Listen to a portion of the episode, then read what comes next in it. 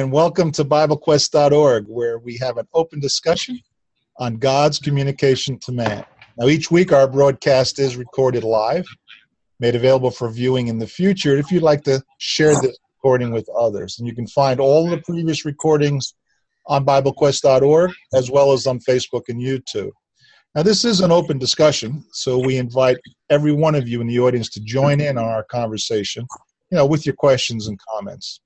And you do that by uh, uh, opening up the um, question and answer box if you're coming in on the Bible Quest Zoom app. Look for the Q&A button near the top of the screen. Click on that and that'll bring up your question and answer box. So enter your text questions or comments in there at any time during the show. Uh, make sure you're using that window of the Q&A box, not the chat window. It's harder for us to monitor that chat box. Our panelists are Scott Smeltzer from Gettysburg, Pennsylvania. Hi, Scott. How you doing?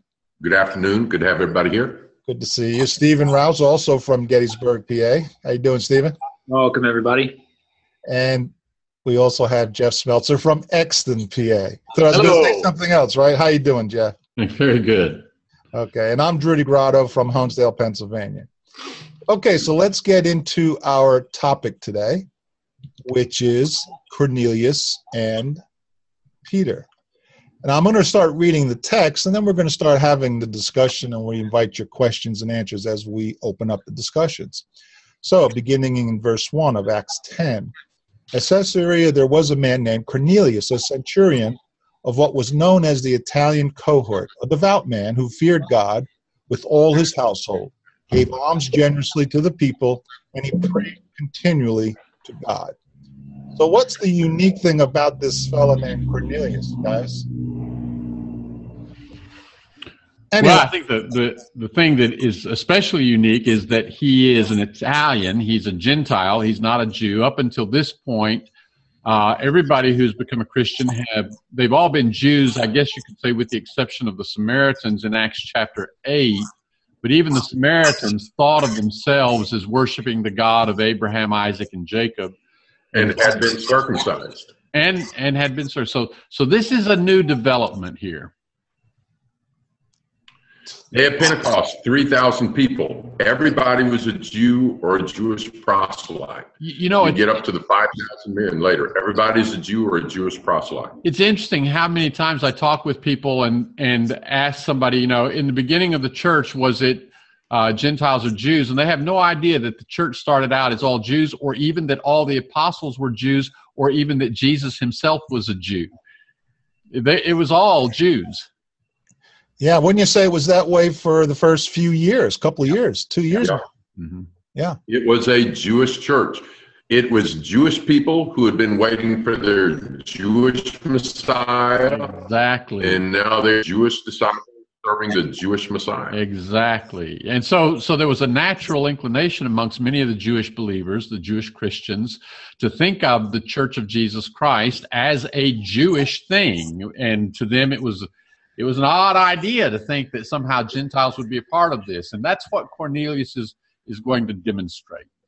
And for Gentiles to be a part, for instance, you had Nicholas the proselyte back in Acts 6, a well respected man in the church.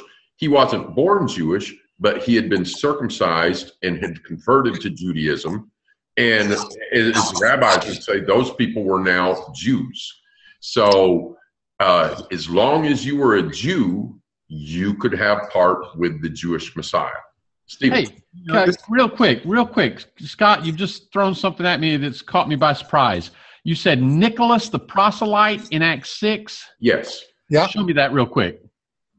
Uh, it's in verse. He's uh, among the seven in Acts chapter 6 yeah. 5. I see it. Yeah, so I, out of 5,000 men, they were told pick out seven men everybody respects. This guy is one well respected individual, but the difference between him and Cornelius is he actually is a proselyte. He had converted you know to Judaism. He was in the club. I'm not sure I had never paid. it. I, am not uh, sure I'd ever caught that that it ever struck me that he that it says he was a proselyte there. Interesting. But your point is that for a Gentile to be a part of this this kingdom of Jesus Christ, this Church of Jesus Christ, it was expected that he would essentially convert to Judaism. He would right. law Moses, be circumcised. Yeah. And that's really what the Cornelius is going to test. Right. Not himself thinking that, but that's what the Holy Spirit intends by Cornelius. Exactly. Stephen. Yeah. This is one thing that really this chapter and what comes after it, when the church goes from being just Jews to Jews and Gentiles is going to be the backdrop for a lot of other New Testament commentary, the book of Galatians, notably, yep. but also passages in Ephesians and other places. Uh, I remember being confused growing up. Like, why does the Bible talk so much about Jews and Gentiles? What's the Like, I know they didn't like each other, but the the the mindset that Peter has going into Acts 10 of like this is new, this is different, what's going on? And, and all the confirmation that he needs for him to accept that, yeah, Gentiles are really in. Uh, that cultural understanding really helps us in a lot of the rest of the New Testament to understand what a big deal Acts chapter 10 really is. Acts 10 is a big deal. Let's continue with the chapter. Yeah, and it wasn't unique to Peter. It was all the Jews had this mindset.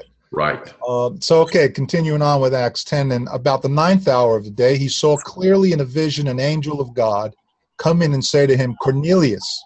And he stared at him in terror and said, What is it, Lord? And he said to him, Your prayers and your alms have ascended as a memorial before God. And now send men to Joppa and bring one Simon who is called Peter. He is, lo- he is lodging with one Simon, a tanner, whose house is by the sea you know, it's interesting when I look read that. Here's a here's a, here's a, a I don't know if he's a commander. Well, he's a centurion, right? Of of Italian cohort. This is a powerful man, weaponized man, gone to war, and it says here in terror when he saw him. So this was this was a moving vision for him.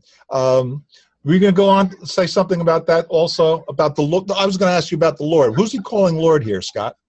Uh, it's the angel. And of course, the word Lord means master.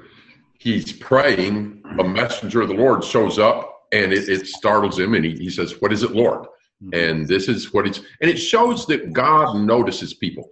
This doesn't mean that this man was saved because later when Peter retells his story in Jerusalem, he's going to say, He told us how the angel told him to send for me, whereby he would hear words whereby he could be saved. So he needs to be saved, but it doesn't mean that God hasn't seen him, God hasn't noticed him, God doesn't appreciate the direction he's going. I think this is a picture of what you have in James when James says, Draw nigh to God, he draws to you. Yeah, and this is an important point to stress that he was not saved because he is described as a man who is devout, as one who fears God and gives alms to the people. He's the kind of guy that people would look at today and say, "That's a really good, pious, religious man. He must be all right. He must be going to heaven." And yet later on, what, what the angel tells him, we're, we're told over in Acts chapter 11, is you need to for Peter who will preach to you words whereby you will be saved. Right. Saved from something. He was lost. And this is the point we need to understand. However good you are, think you are, however good I think I am, we need to be saved from the things we've done wrong and the penalty of eternal condemnation that is due to us because of the things we've done wrong. And, and so going to heaven is not just about being a, a decent, good person. It's about being forgiven of what we've done wrong in Jesus Christ. And that's what Cornelius needed. Uh, let's go to the next slide, Scott.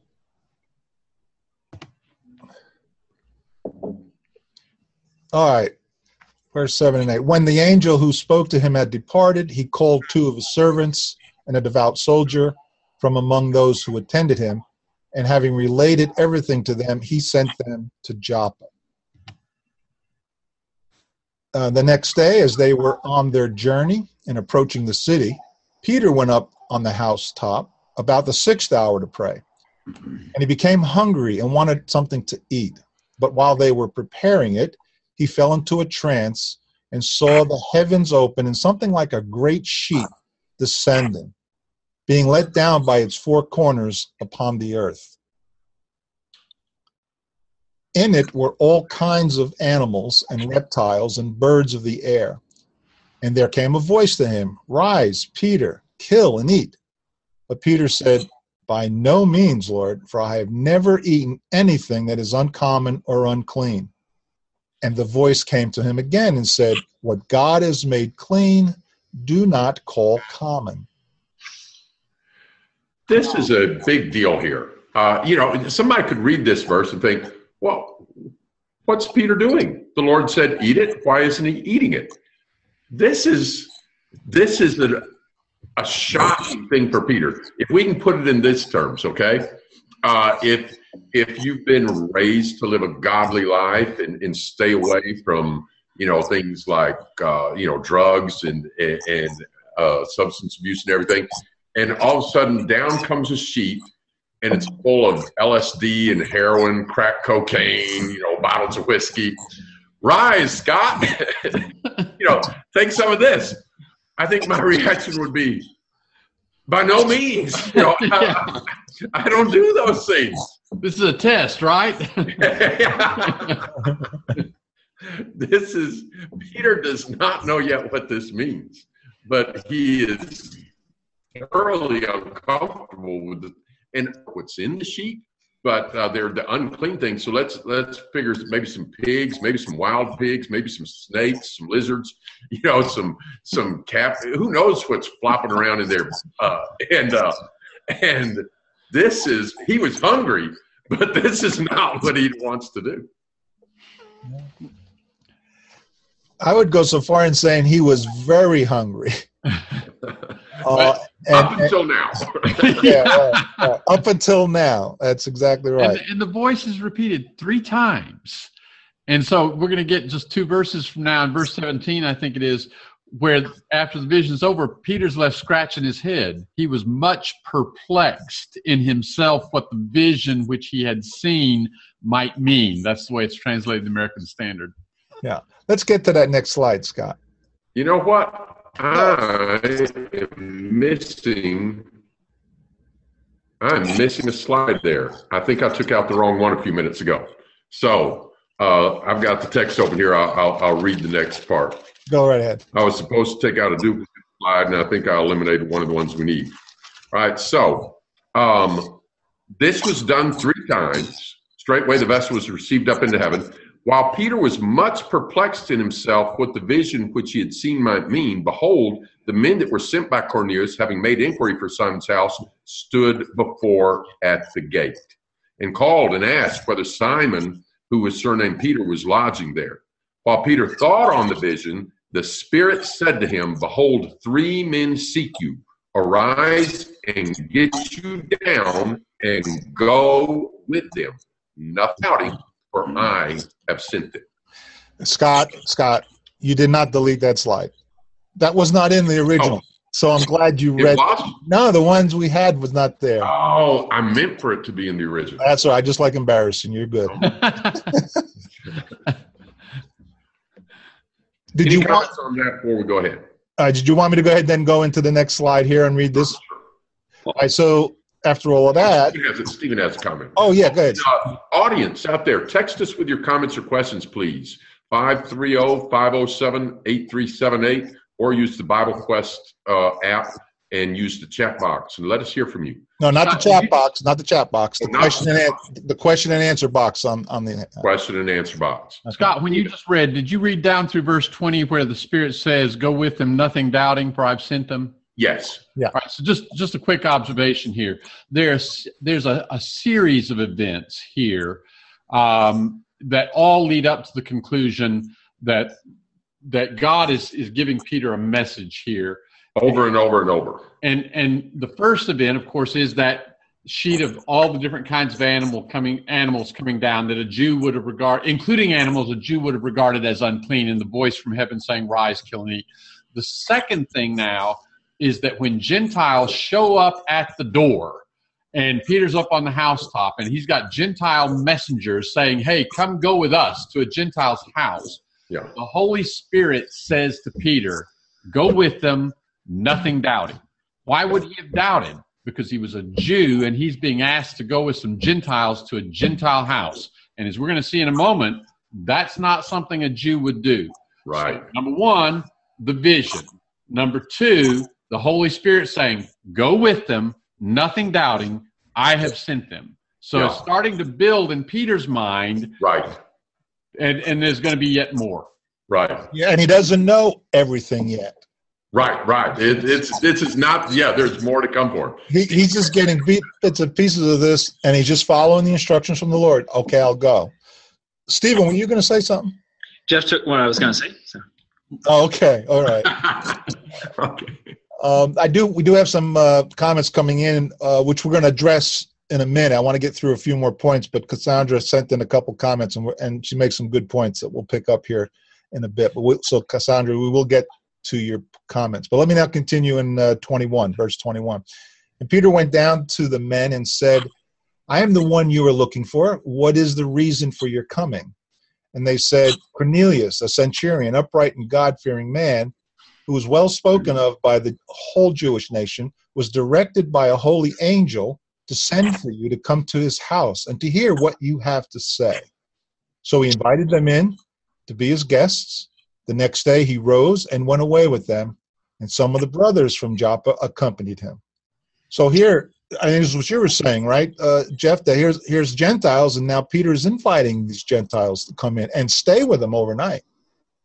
Well, and there's another another little detail here. Um, in at the end of this reading you just read, it mentions that Peter is accompanied by six brethren. We're, we're later on told that it's six, but right here just says brothers from Joppa.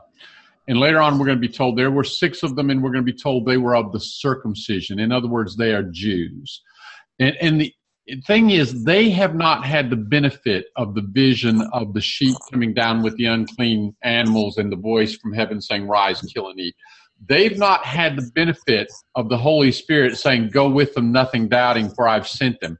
Peter He's ahead of them. He's got that much information now to consider that, okay, God is doing this. But these other fellows, they go with Peter to this Gentile house, and there are going to be yet further signs this is from God, and, and the further signs are going to especially benefit them. Excellent point. I hadn't actually thought of that before. The vision was, like you said, was only for Peter. Very good. All right, let me continue. And, and just, well, we'll get to it in a minute. So I'll just be quiet and let you read. Okay, let's get to the next section here. And on the following day, they entered Caesarea. Cornelius was expecting them and had called together his relatives and close friends. And when Peter entered, Cornelius met him and fell down at his feet and worshiped him. Peter lifted him up, saying, Stand up, I too am a man.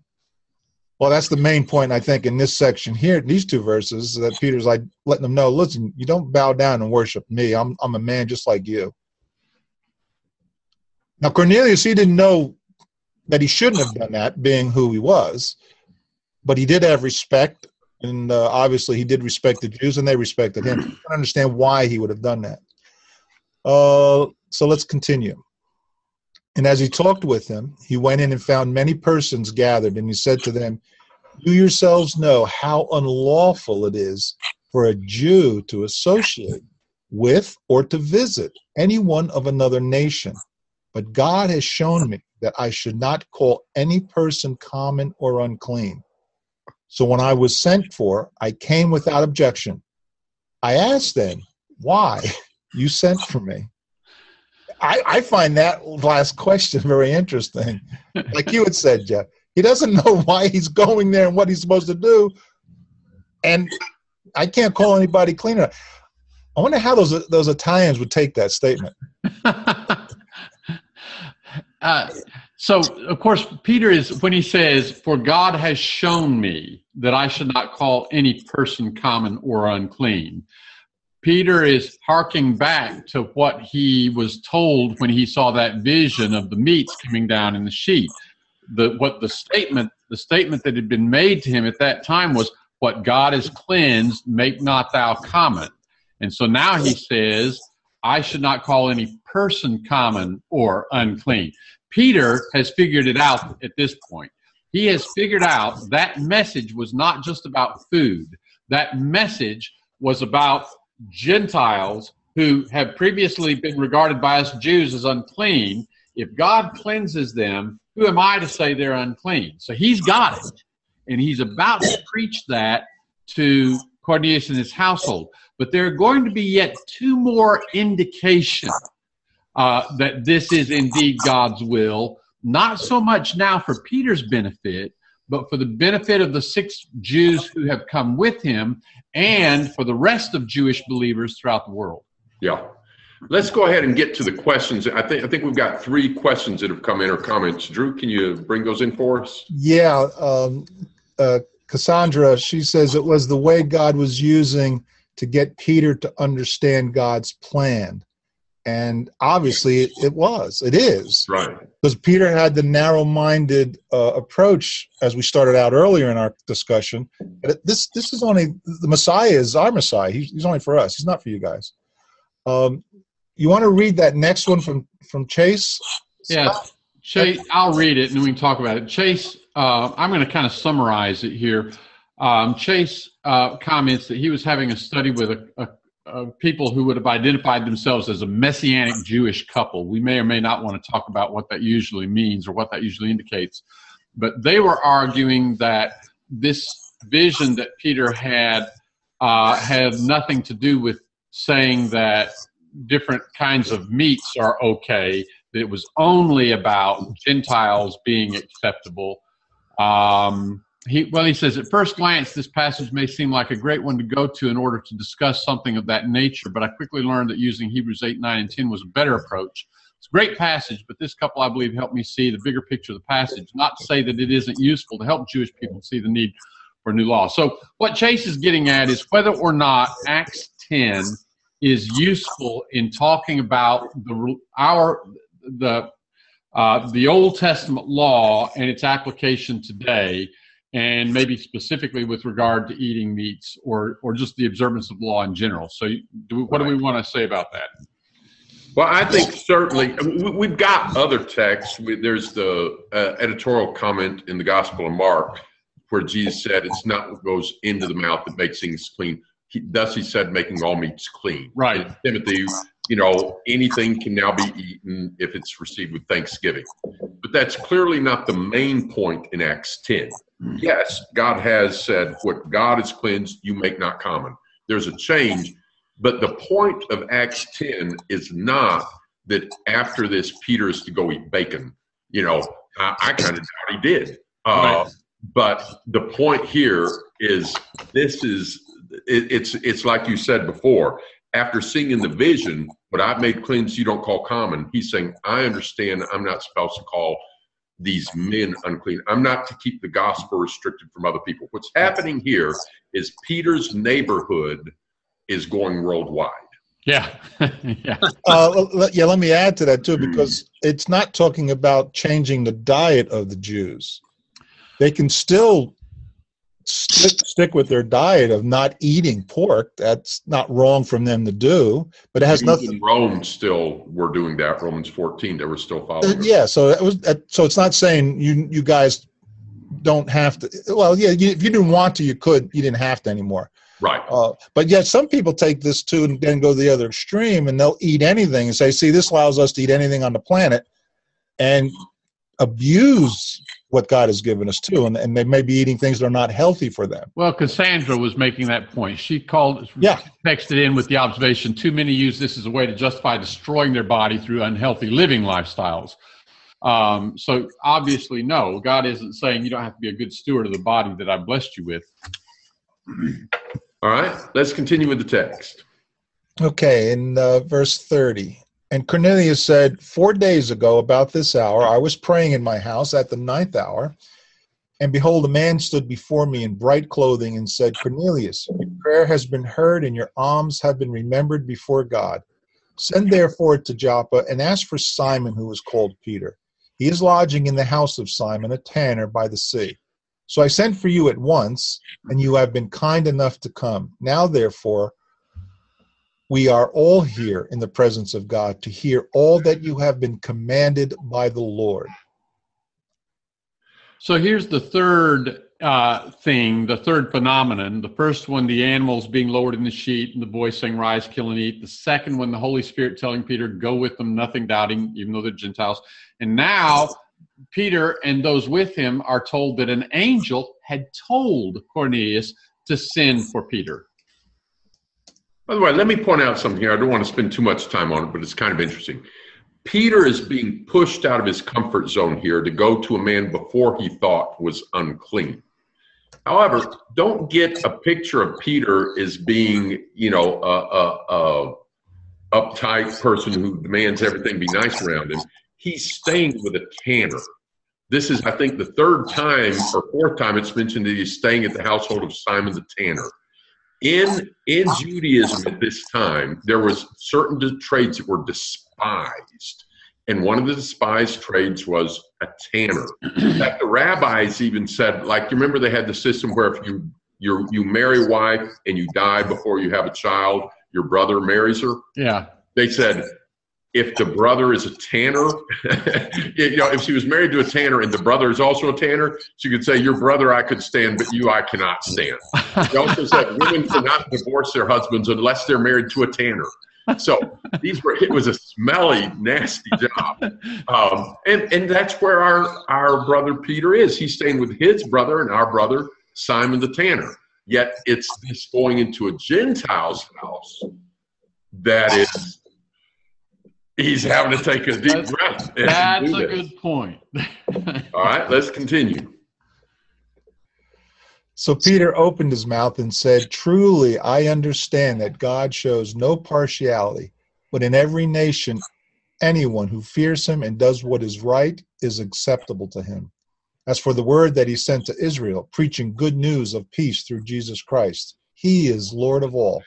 You yourselves know what happened throughout all Judea, beginning from Galilee after the baptism that John proclaimed, how God anointed Jesus of Nazareth, Nazareth with the Holy Spirit and with power. He went about doing good and healing all who were oppressed by the devil, for God was with him. We are witnesses of all that he did, both in the country of the Jews and in Jerusalem. They put him to death by hanging him on a tree. But God raised them up on the third day and made him to appear, not to all the people, but to us who had been chosen by God as witnesses, who ate and drank with him after he rose from the dead. So Peter's basically preaching the gospel to Cornelius and his household and those gathered with him. There's peace with God through Jesus Christ. And Peter's doing the job that he was to do as an apostle to go about testifying. I'm a witness uh, Jesus has been raised from the dead. This is the evidence that his claims to being the Christ are valid. Also, let's just point out here the importance of witness and what that means. Uh, right now, we are not witnessing to people. You know, this afternoon, if we meet somebody on the street and we get to talking to them about the Lord, that is not witnessing. We're talking with them, we're teaching, but we are not witnesses. In a court of law, who is it that does the testimony, the evidentiary testimony? It's, yeah, it's the witnesses. Um, we can teach, we can preach, but like Luke said, I got the information from those who were the witnesses. witnesses. So it goes back to Acts chapter 1 when they were choosing a replacement for Judas, a replacement apostle. And one of the things he had to be was a witness with us of the resurrection. Yeah. So these apostles were men who could go around and say, I have seen with my eyes Jesus alive after he was dead. Yeah, so when what you're saying then, Scott, is that when I, I hear, I just heard the term, in fact, within the last week about um, going witnessing to people about Christ. That is really taking it out of context. It really is. It, it cheapens the word witness. If if it, we wouldn't be believers without witnesses. You know, Paul said, you know, Paul was chosen to see the Lord. I wasn't. None of us were. He is a witness, and to make just it, it, it cheapens the word to to to to lower it to just talking about something that that you think or believe. Uh, belief should be based on evidence, and we need evidence from eyewitnesses. And that was an important thing. He didn't appear to everybody, but to certain people who had been chosen by God as witnesses. And as Ananias would say to Paul, you know, God chose you to see his son. You've yeah, and, that, and, and I'm glad you point that out. Didn't, I didn't realize that and take it at that point value there, that he's identifying himself and those that saw Jesus as the witness. That is clearly yeah. was. Yeah. Before I get to the next slide, Cassandra also made another comment, and uh, it, it's good. Uh, uh, what Cornelius is asking. She says it's so refreshing to see that Cornelius, who feared God, who was open to hear the word, or to hear rather what God has to say to him through Peter, unlike too many today who are raised with a religious understanding and claim to love God, but fail to truly want to study and understand what God is saying through His Word. And that is good to, to recognize that in Cornelius. And that he got his friends and family together. You remember, what does Andrew do when he finds out Jesus is the Lord? Goes and gets his brother. brother. Yeah. yeah. This is what is remarkable to me is here he is a Gentile and he is listening to and buying into what has been in his mind and everybody else's mind a Jewish thing. And he's willing to embrace this because it's the truth from God. You know what? God calls us out of our culture. He calls us out of yeah. the world that we think we're a part of. Yeah. Yeah. Very good point. Any other comments before we move on here? We need to move on because we got to get to the yeah, culmination of this story. Yeah, yeah. Okay, all right. Continuing on, and he commanded us to preach to the people and to testify that he is the one appointed by God to be judge of the living and the dead. To him, all the prophets bear witness. Everyone who believes in him receives forgiveness of sins through his name. While Peter was still saying these things, the Holy Spirit fell on all who heard the word. Believers from among the circumcised who had come with Peter were amazed because the gift of the Holy Spirit was poured out even on the Gentiles. They were hearing them speaking in tongues, extolling God. So just so like I interrupted the reading there that Drew was doing, that's how it was for Peter. Peter's he's preaching away, and then all of a sudden, boom, what is that? yeah. I was shocked. But he didn't is, even get to finish his story. This, yeah. is, this is the fourth of the of the phenomena now. The first was the different animals in the sheep and the voice rise, kill, and eat. The second was the Holy Spirit saying, Go with them, go with these Gentiles, nothing doubting. The third was to find out an angel had spoken to Cornelius and told Cornelius to send for Peter. And now the fourth thing is when the Holy Spirit comes on these Gentiles and the Jews who come with Peter see that, they come to the conclusion that Peter has already come to that God intends for these people to be part of the kingdom of Jesus Christ. The Holy Spirit here doesn't come on Cornelius and his household in order to save them immediately in the sense that Holy Spirit's on them, and they're saved. The Holy Spirit comes on them as a sign to the Jews who had come with Peter, and by extension to the Jews back in Jerusalem and throughout the world. These Gentiles are going to be acceptable. We'll see that as we go on in the text. Peter's going to draw the conclusion, right? Next and verse. Peter's later going to say they received it the way we received it back at the beginning. Not like when apostles laid hands on people, they got what we got back at the beginning. All right, so here's the reaction, Drew. Then Peter declared, Can anyone withhold water for baptizing these people who have received the Holy Spirit just as we have? And he commanded them to be baptized in the name of Jesus Christ. Then they asked him to remain for some days. Why does Peter even raise the question, Can anyone withhold water? Up to this point, they would have had a lot of objections to what was going to happen in baptizing these men. They haven't been circumcised. They don't keep the law of Moses. They're right. Gentiles. Right. And now he's like, after you've just seen what you've just seen, any objections? With cold water from these guys? Speak That's now. Right. Or, you know, and so he's just confirming with them, you guys recognize what this means. Right, right. Now, if they did object, who would they be objecting to? Right, right. Exactly. They would be objecting to God. Exactly. And so now they're baptized, and then he stays with them for several days, and he's going to be in their house. You remember when the Jewish leaders went to Pilate to uh, talk, to try to get him to crucify Jesus? Pilate had to go outside of the governor's residence because they didn't want to go in that Gentile uh, residence and be unclean. Mm-hmm. Peter now stays, and uh, then we get to this. It, it would be nice if this text said, now, the apostles and brothers who were throughout Judea heard that the Gentiles also had received the word of God, and there was joy and rejoicing. rejoicing. Unfortunately. They want to know why Peter went in and ate with those Gentiles. when Peter went up to Jerusalem, the circumcision party criticized him, saying, You went to uncircumcised men and ate with them. And you, you just can you can hear you can hear we, we talk about racial tensions in, in our world today and we talk about discrimination and we talk about bigotry and all of that kind of thing you can just hear the disgust in in the tone here you went into men uncircumcised and you ate with them. And yes. and of course the message here is in christ there is neither jew nor gentile. There is no distinction and your hearts are cleansed by faith. When you are baptized into Christ's death, whether you're Jew or Gentile, you become part of the people who are set apart holy unto God. Wouldn't you wouldn't you say wouldn't you say that this is the main point of this story? Yeah.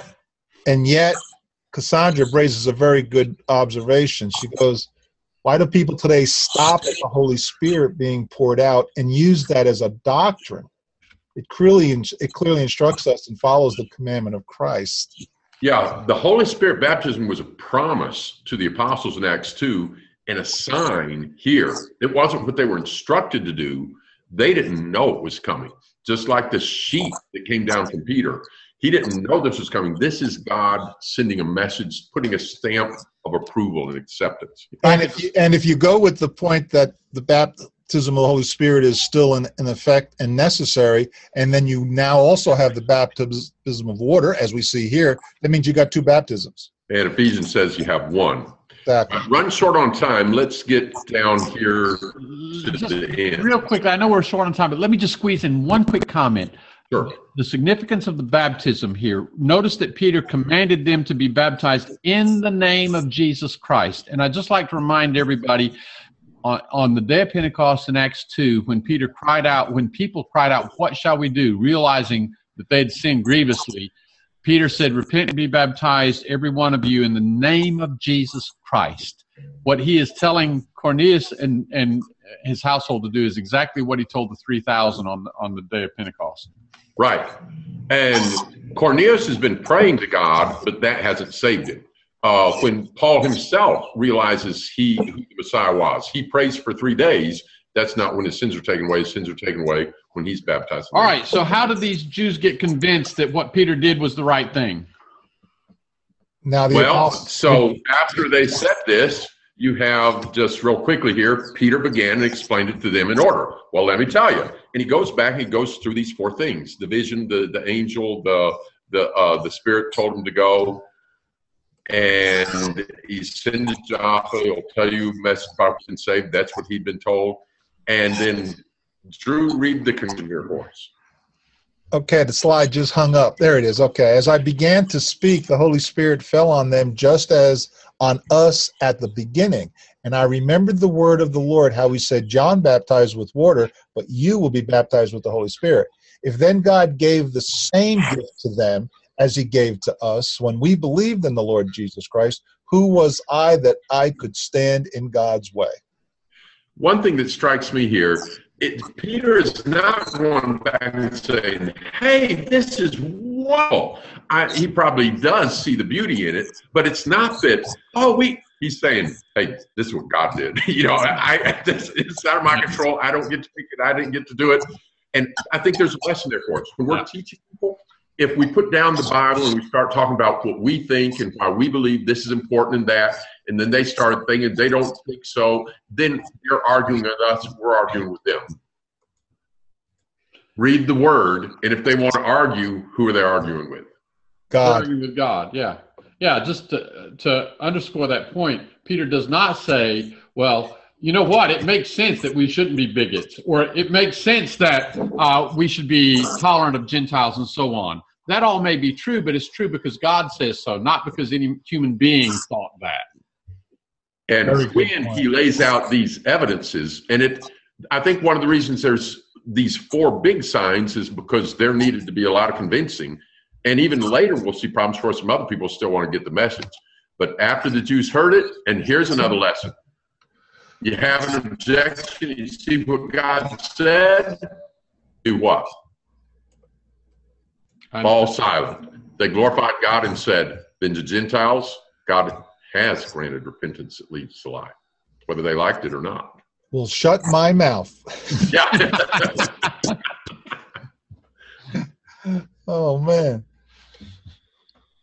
We've got a last thoughts, anybody? You know, last comment here in Q and A. Cassandra says it's consistent with all the apostles. Peter responded as Philip with the eunuch in understanding God's plan for salvation for those that believe, repent, and confess Christ is to be baptized into Christ. Um, so this is consistent with the New Testament teaching. As you just read through the book of Acts, each of these conversion accounts keeps pointing us to the same steps that we need to take to be made right with God. Yeah. And there's a reverse order here than what we usually have. In Acts 2, people got baptized and would receive the gift of the Holy Spirit, which I don't think is the same as this baptism here.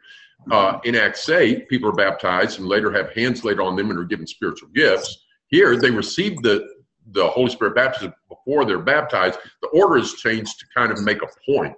And so, and so that you need to realize these fellows are appropriate candidates. And one last thought is maybe this.